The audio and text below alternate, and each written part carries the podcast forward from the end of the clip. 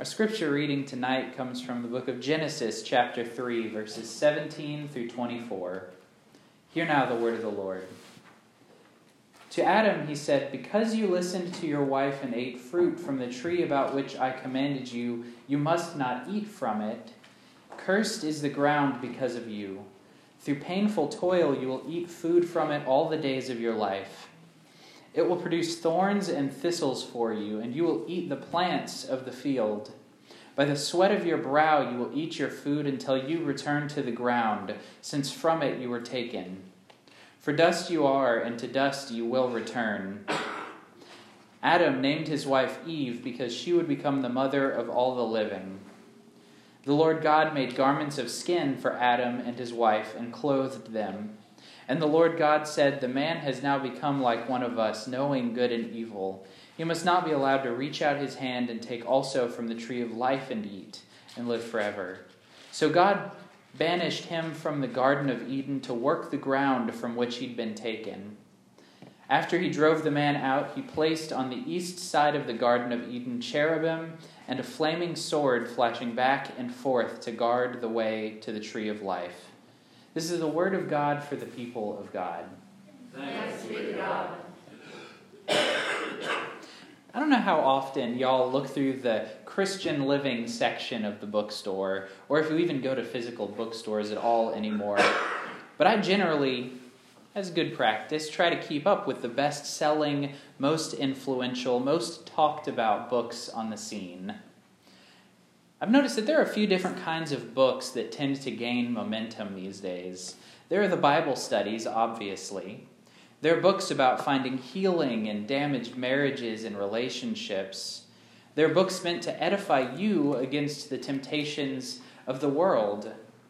But the most common kind of book that I've seen, without question, is the affirming, relentlessly positive, you've got this kind. Devoted to recognizing the inherent value that you have as a child of God. And you know, the message is a good one at its core because it's a powerful truth in a world where anxiety and depression are so common. You are loved by God, He has not abandoned you, and He does want the best for you. All of these things are true, and they are worth remembering and celebrating. It's a message that's common in books, in blog posts, and in sermons, and it captures a wonderful aspect of our faith. Yet the celebration and joy is far from the only aspect of our faith.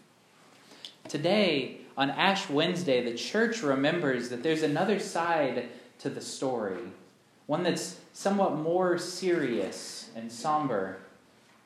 We can't talk about God delivering us from sin and death without acknowledging that sin and death are powerful and real in our lives and in our world. We recognize today the deep brokenness that runs throughout our entire history, through every society and every person that's ever been. We recognize that there's a chasm between us and the God who made us and who loves us, and that because of that, we can know with full confidence that things are not as they were meant to be. They're not as they were designed to be. Scripture makes this much clearer. When God designed the world, He meant for it to know harmony and ease, happiness and fullness and wholeness. And He meant to walk beside mankind as His creations grew. Yet at the first temptation, the first opportunity we had to act outside of God's plan, we chose to trust ourselves rather than Him. And that's a choice that we are doomed to repeat from one generation to the next. Sin is present in our world and in our lives, and it has a tight grip as it drags each of us back towards the dust from which we were made. But Ash Wednesday is not just an impersonal recognition of a vague concept of sin. Yes, we see and acknowledge that the world is broken, that all have sinned and fallen short of the glory of God, but we don't get off that easy.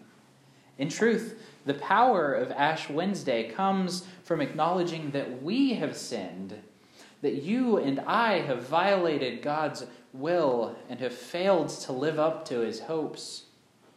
And what's more, we just passed Transfiguration Sunday when we celebrated that we know the full glory of Jesus Christ. We know the grace and the love that God has shown to us, and we know the mercy of Christ, yet still we stand and live as people held by sin. We know that Christ bore the weight of our sins on the cross, yet from one moment to the next, we just add more and more to his burden. That is the message of Ash Wednesday. God has shown us endless grace and countless mercies, yet still we come up short. Still we break our commitments. But hear now the good news. No matter how far we've fallen, how deeply entrenched in sin our lives have become, there is no power strong enough that Jesus can't overcome it. All is not lost, and there is hope for us yet.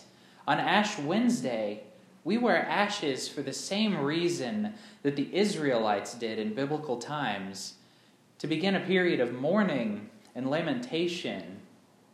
It marks our entry into a time set apart for solemnity, for grappling with the brokenness of our world and ourselves.